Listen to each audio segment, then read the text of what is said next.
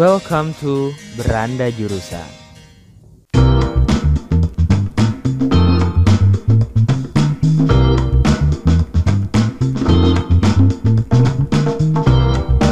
Halo Sobat Jingga, ketemu lagi nih di Beranda Jurusan bareng aku Naya yang bakal nemenin kamu di podcast kali ini. For your information aja ya geng, Beranda Jurusan kali ini yang terakhir loh, sedih banget gak sih?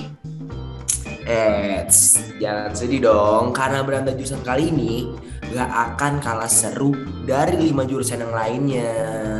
Waduh, waduh, eh ini siapa ya? Muncul-muncul gak ada perkenalannya nih. Kalian dulu boleh kali.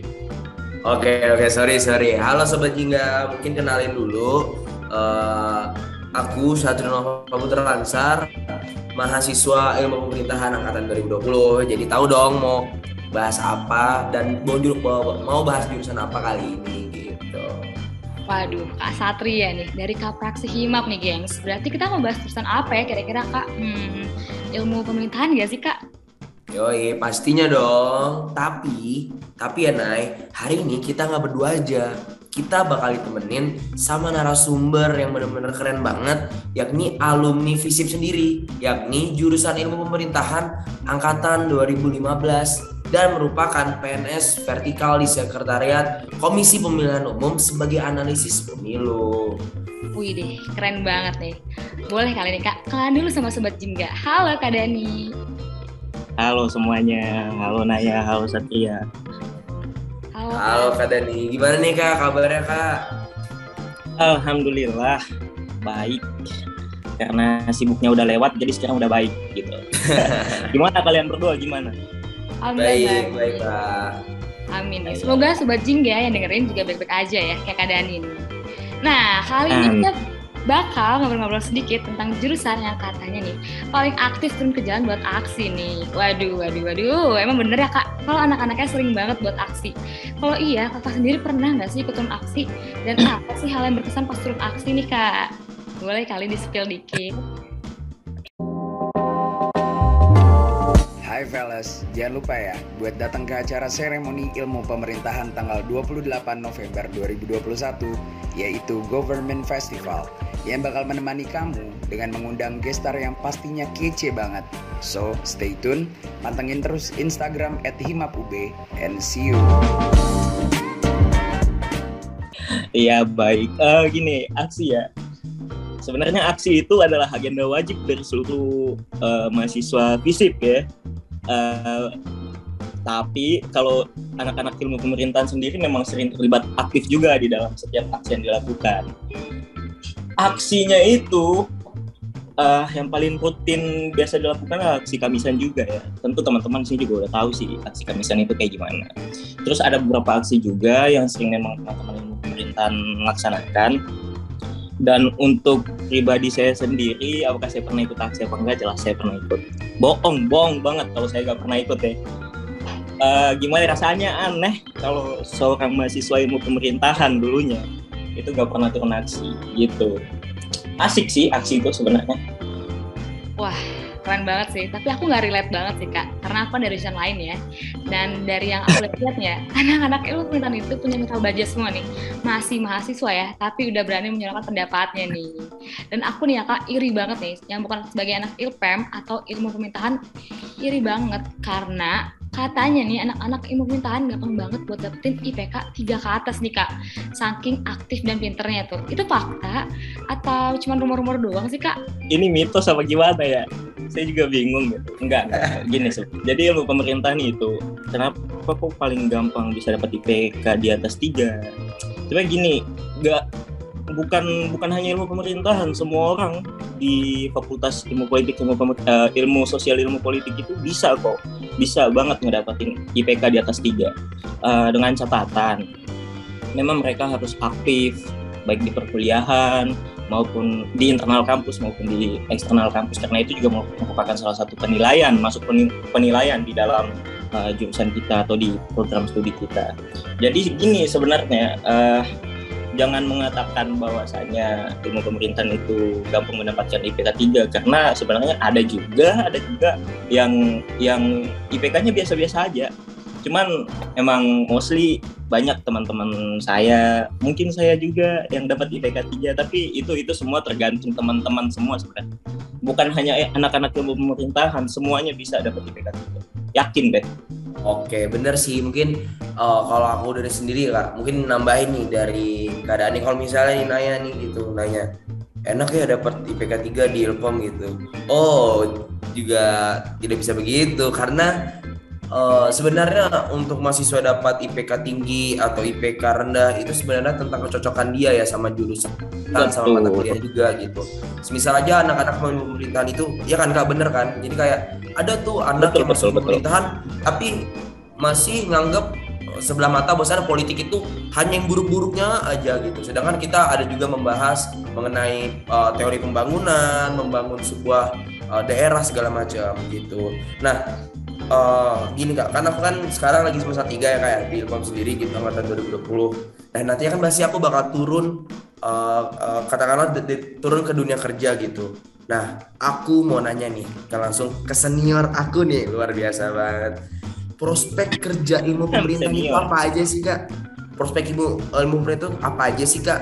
Dan buat sobat jingga yang Oke. buat yang bukan anak Ilpam juga pengen tahu nih kak, setelah lulus kuliah, kira-kira anak-anak Ilpam ini kerjanya apa sih gitu selain PNS gitu. Nah, boleh kali dijawab berdasarkan pengalaman atau uh, wawasan dari kakak da- Kak Dani sendiri gitu. Hal pertama yang harus dipersiapkan sebelum melaksanakan perkuliahan secara hybrid ialah pastikan kamu sudah melakukan vaksinasi COVID-19 tahap 1 dan 2. Setelah itu, jangan lupa untuk tetap mematuhi protokol kesehatan dengan menjaga jarak, mencuci tangan, memakai masker, dan membawa selalu hand sanitizer. So, pastikan kamu sudah melakukan vaksinasi dan mentaati prokes demi menunjang kelancaran dan keamanan selama kegiatan perkuliahan hybrid. Kedua, pastikan kamu memiliki dana atau budget yang cukup untuk melaksanakan kegiatan perkuliahan hybrid, khususnya buat kamu yang merantau. Budget termasuk hal yang sangat penting untuk memenuhi kebutuhan hidup sehari-hari kamu dalam masa perkuliahan secara hybrid. Oleh karena itu, jangan lupa dipersiapkan secara matang-matang ya. Ketiga, setelah mempersiapkan budget, jangan lupa untuk mencari kos ya, khususnya buat kamu mahasiswa perantau. Kos sangat dibutuhkan sebagai tempat tinggal sementara kamu selama melaksanakan perkuliahan hybrid. Yuk Sobat Jingga, jangan lupa dicari ya sebelum kehabisan. Keempat, saat perkuliahan tatap muka nanti, hindari meminjam barang, terutama perlengkapan kuliah ya. Jangan lupa untuk menyiapkan alat tulis dan device seperti buku catatan, buku bacaan, laptop, serta gadget yang berguna banget untuk menunjang kebutuhan perkuliahan kamu.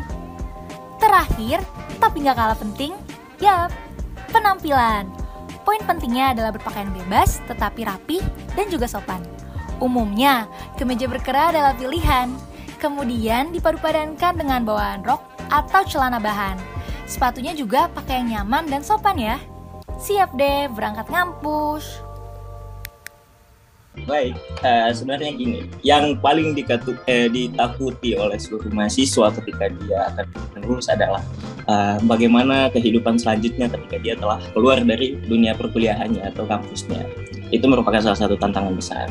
Nah, eh, maka dari itu sebenarnya kita harus pintar mencari peluang. Peluang-peluangnya apa saja banyak banget peluang-peluang yang bisa kita dapati di lapangan. Asalkan memang kita ingin mencari ya.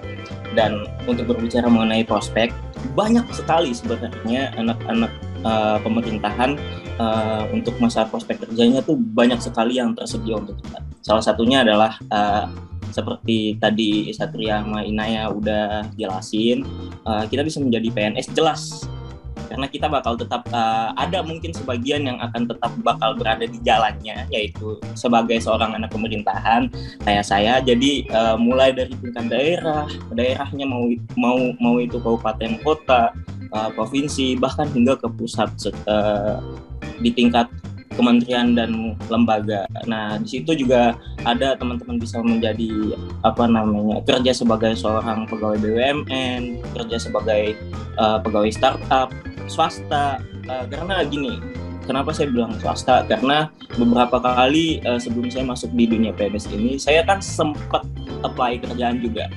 Dan di situ ada satu salah satunya ada swasta juga. Nah, di situ tuh di swasta itu nanti ada posisi yang namanya government relations.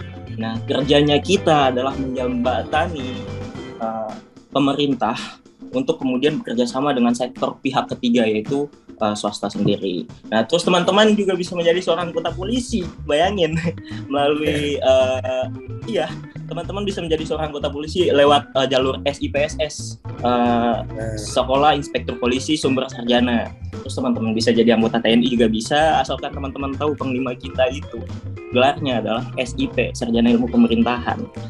Terus teman-teman juga bisa menjadi pengusaha, anggota DPR, gubernur, bupati dan lain-lain. Bahkan teman-teman teman-teman bisa menjadi uh, seorang penyelenggara negara. Penyelenggara negara itu apa sih? Penyelenggara negara itu uh, seperti teman-teman terlibat langsung dalam uh, pelaksanaan kegiatan uh, strategis kenegaraan seperti teman-teman menjadi komisioner uh, KPU, komisioner Bawaslu. Kalau di kantor saya kan saya lembaga ya. Jadi di situ ada dua badan, ada sekretariat dan juga ada uh, KPU-nya sendiri. Nah, KPU-nya sendiri itu memang dipilih secara uh, pemilihan seperti itu. Dan teman-teman bisa uh, terlibat atau kerja di dalam NGO. Kebetulan saya kemarin juga terima di NGO uh, UNICEF, cuman karena memang takdir saya ya uh, diterima di PNS, ya gimana ya teman-teman gitulah. Jadi sebenarnya teman-teman bisa explore di mana aja banyak peluang-peluang kita sebenarnya gitu. Asalkan jangan takut aja, jangan kayak merasa oh ini khusus untuk anak komunikasi nih, berarti anak pemerintahan nggak bisa. Jangan jangan kayak gitu, justru itu yang salah. Apa salahnya sih kita mencoba? Gitu aja. Oke, jadi bisa katakan jangan terlalu saklek-saklek banget deh kayak maksudnya kayak ngelihat wah kerjaan ini tuh rananya anak uh, komun nih, rananya anak HI nih gitu. Jika kita memang punya uh, kapabilitas dan memang kapasitas kita di sana ya kenapa enggak gitu kayak wah emang keren banget sih jurusan jurusan aku yang satu ini memang bener-bener bangga banget ya sama ilmu pemerintahan visi B gitu. Nah banyak nih sobat jingga yang bukan dari jurusan ilmu pemerintahan kayak Inaya sendiri nih anak HI yang penasaran gimana sih uh, lingkungan akademis dan organisasi anak-anak ilmu pemerintahan sendiri. Kalau aku lihat kayak ada tuh anak ilmu pemerintahan benar-benar organisatoris banget. Organisasi organisasinya kayak 2 sampai tiga. Ada juga yang akademis banget. Ada juga yang balance gitu. Bener nggak sih anak ilmu tuh aktif-aktif banget? Jadi nggak bisa nih kalau cuman jadi mahasiswa butterfly. Atau kalau kita tahu mahasiswa kupu-kupu kuliah pulang kuliah pulang. Gimana tuh mahasiswa kupu-kupu ya aduh gini gini gini untuk masalah lingkungan akademis di ilmu pemerintahan fisik project itu orang yang kompetitif tapi bersahabat. Kenapa saya bilang uh, mereka itu kompetitif tapi bersahabat? Karena gini, mereka tidak akan meninggalkan teman-temannya di belakang ketika mereka mengetahui sesuatu. Jadi biasanya mereka sering mengajak teman-temannya untuk bisa lebih dari mereka. Nah itu kenapa saya mengatakan uh, teman-teman dari ilmu pemerintahan fisik itu bisa dikatakan sebagai mereka yang kompetitif dan juga bersahabat seperti itu. Dan juga uh, gini untuk masalah organisasi penting sebenarnya masalah organisasi karena begini uh, ketika teman-teman udah lulus nanti teman-teman udah masuk dunia kerja itu bakal sangat-sangat terasa ketika teman-teman uh, sebelumnya adalah seorang yang kupu-kupu ya, ya maaf saya bilang seperti itu. Seorang yang kupu-kupu dan kemudian masuk di dalam dunia kerja teman-teman bakal kaget. Karena seperti ini um, mungkin kalau anak ilmu pemerintahan dan mereka ingin masuk ke PNS mungkin ilmunya bakal terpakai. Cuman nggak nggak nggak nggak lepas dari situ aja nggak hanya sebatas itu. Karena kemudian hard hard skill dan soft skill kita itu benar-benar harus dipertanggungjawabkan. Ketika kita tidak mempunyai bekal itu pada saat uh, duduk di dunia perkuliahan, bangku perkuliahan, kita bakal kelabakan. Saya jamin 100%, 100%. Karena gini, sebenarnya intinya uh, di setiap instansi kelembagaan, kementerian dan apa pun itu maupun di startup, BUMN, NGO dan segala macam, mereka pasti punya yang namanya program kerja sama kayak teman-teman BEM ini uh, yang saat ini sedang melaksanakan program kerja ya. Kita tuh punya program kerja dan program kerja itu menuntut kita untuk tetap bisa menjadi seorang yang profesional di dalamnya. Nah, untuk mencapai nilai-nilai profesional itu nggak bisa kita dapati hanya dalam bangku perkuliahan, hanya di dalam di dalam kelas. Karena dalam kelas itu hanyalah teori-teori yang kemudian kita dapati. Untuk pengembangan teori teoritis kita itu itu lebih ke bagaimana caranya kita untuk bisa berorganisasi dan kebetulan saya juga waktu itu banyak organisasinya cuman saya juga gak melepas yang namanya tanggung jawab saya sebagai seorang mahasiswa seperti itu teman-teman Oke, keren banget sih. Maksudnya tadi juga yang ku highlight adalah anak pemerintahan itu anak eh, mahasiswa yang kompetitif dan bersahabat, yakni orang yang memang benar kompetitif banget, tapi juga dia nggak relain temannya itu tertinggal di belakang gitu. Dan memang benar sih kalau nggak salah aku ya,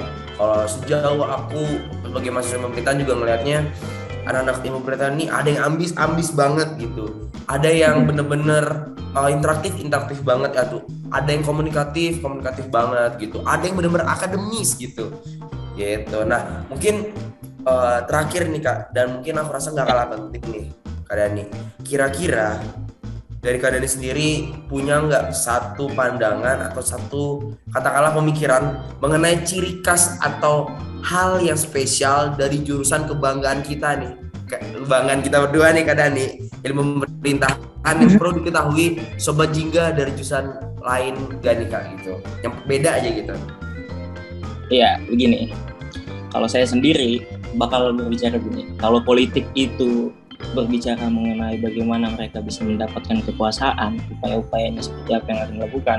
Uh, HI adalah untuk mengatur yang namanya persahabatan antar negara, diplomasi antar negara.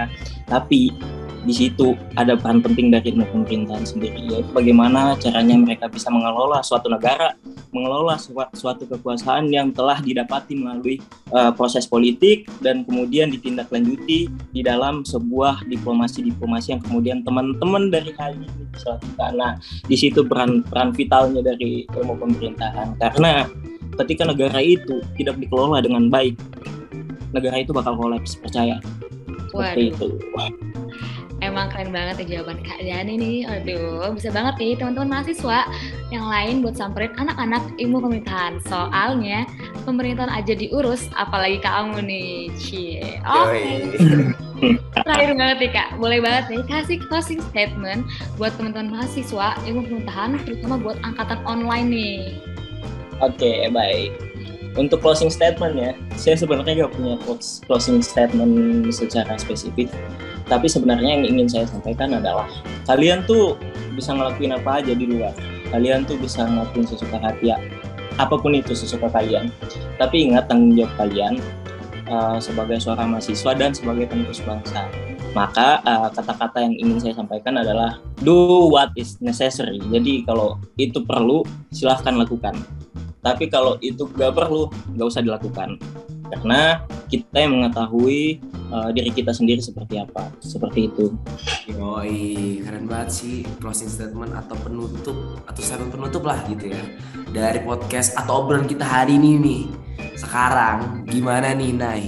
Setelah ngobrol-ngobrol mengenai pemerintahan, ada niatan gak nih tahun besok nyoba jurusan pemerintahan sebagai double degree atau opsi double degree kamu nih gitu. Takutnya kan tertarik saking keren ilmu pemerintahan ya kan. Waduh, kayaknya aku nyari suaminya aja nih kayak ini. Kayak Waduh. Aduh. aku seneng banget sih dan insightful banget untuk aku yang dari jurusan HI nih kak. Dari yang nggak tahu apa pun tentang ilmu pemerintahan, jadi tahu banyak nih. Terima kasih ya kakak-kakak. Dan oke okay nih, karena kita udah ada podcast beranda jurusan yang terakhir nih. Sebelumnya aku mau bilang terima kasih dulu buat Kak Dan yang paling kece nih ya sedunia, yang udah bersedia meluangkan waktunya jadi narasumber di podcast kali ini. Asik paling kece ya Nay ya. Betul. Makasih juga nih buat Kak Satria Nopal yang udah bersedia nemenin aku jadi host di podcast kali ini nih. Yoi, by aku juga mau ngucapin terima kasih banyak nih ya sekali lagi buat Kak Dani selaku cutting divisif dan cutting atau senior aku juga di pemerintahan udah nyempatin waktu nih. Mungkin lagi mungkin lagi sibuk-sibuk buat menuju 2024 dan udah nyempetin buat ngobrol-ngobrol nih mengenai yeah, yeah. ilmu pemerintahan dan makasih juga ya uh, Inaya udah mau jadi host bareng aku hari ini. Yoi, makasih juga kak. But anyway, Baswe nih yang terakhir, aku mau ucapin makasih ke Sobat Jingga yang udah setia dengan podcast Belanda Jurusan dari awal sampai jurusan terakhir. Semoga bisa bermanfaat ya, gengs. Aku Ina ya. Aku Saudara Noval, izin undur diri. Thank you and see you guys and stay healthy. Thank you.